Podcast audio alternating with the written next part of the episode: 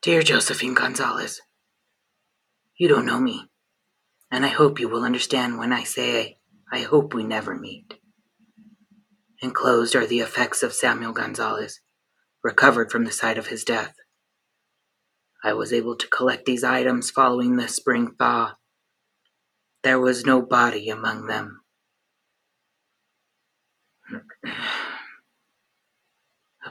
A part of me wants to explain what happened, but you may find his own account more useful and a warmer comfort in your grief.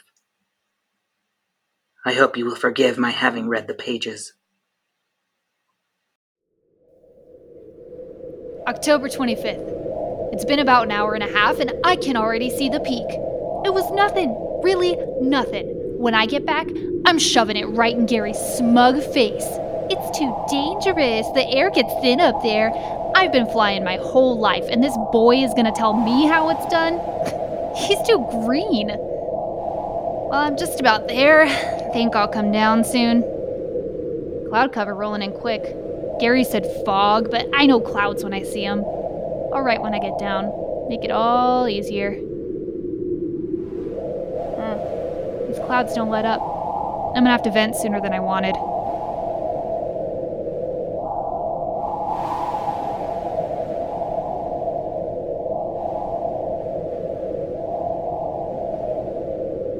I don't know what happened, but I must have crashed. Just fell out the air like a rock in water. Gear didn't do what I told it to. Don't know how much time's gone by. An hour? A day? There's so much snow. I didn't see it through the clouds, but this snow is heavy. I must have hit hard. Don't remember much. Got blood down my head, but it don't hurt too bad. From what I can gather, I fell far. This don't look anything like where I wanted to land.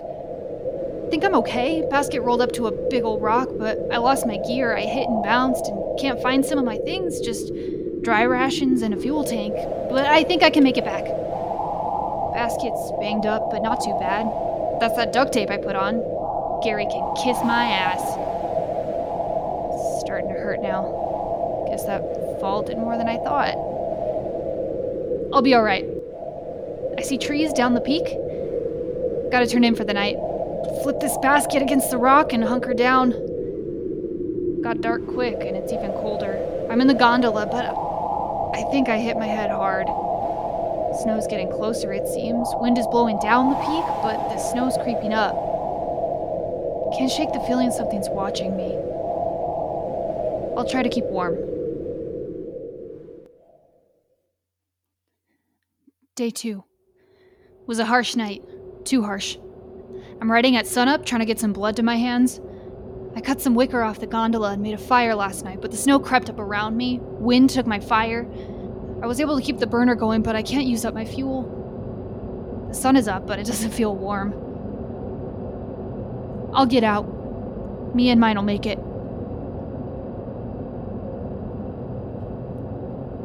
The sun is going down, and it never got warmer. The snow didn't melt any. Bag looks intact, but my hands hurt.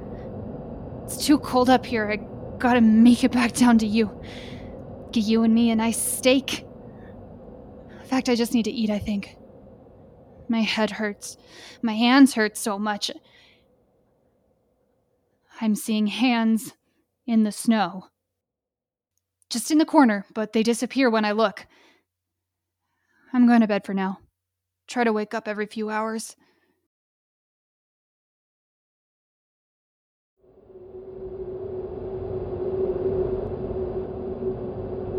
Day three.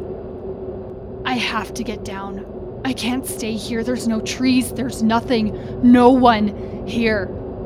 I dreamed about a man who fell out the sky and got buried in the snow. I woke up and saw a hand sticking out, grasping for help. I ran out and grabbed the hand, but it crumbled into snow.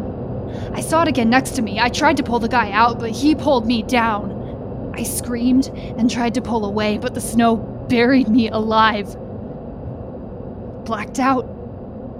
Woke up covered in ice. Checked the bag. Can't fly out, it's frozen to the ground. The burner won't last if I use it to melt the snow. I can't stay.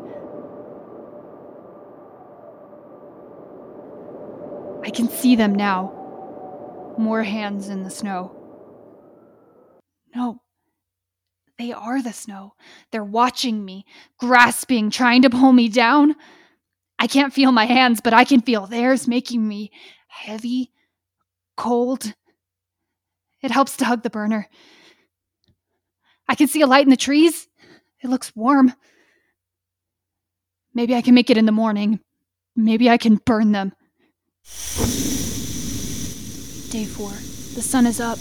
Maybe I can run and make it to the trees with this tank. I can see there's something there some smoke, a chimney. They're still watching, grabbing my shoes, waiting for me to come out or go cold.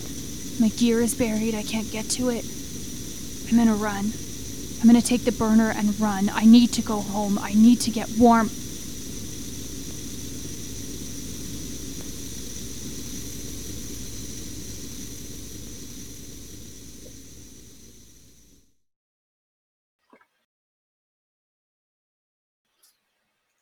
This is all that was left on the peak.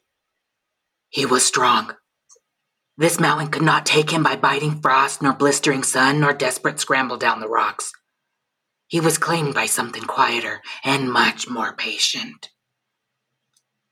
I, I want you to know that I wanted to help him. I saw the crash from the mountainside, bright canvas withering against the frosted sky. I left my home with pole and torch, with the hope of reaching survivors in time. But early winter had fallen fast and hard, and I'm not Charity's fool. When the snow raised its hands to claw my feet, I knew better than to test its hunger. So I turned. I left and I waited for spring.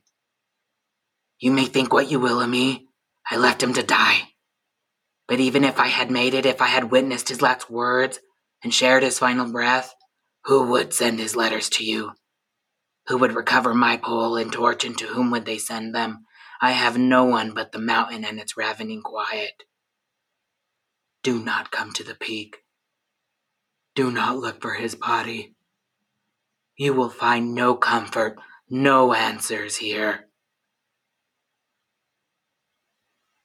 Have you ever heard the perfect silence of snowfall? In the night. It is not a silence of peace.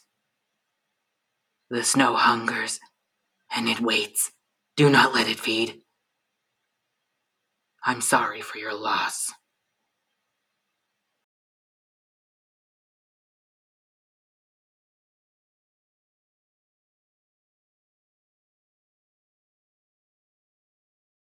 El Camposanto was made in the shadow of the Sandia Mountains in the heart of Albuquerque, New Mexico by Blackout Theater Company. Our goal is to tell the stories of Albuquerque New Mexico on stage, screen, and anywhere else you are.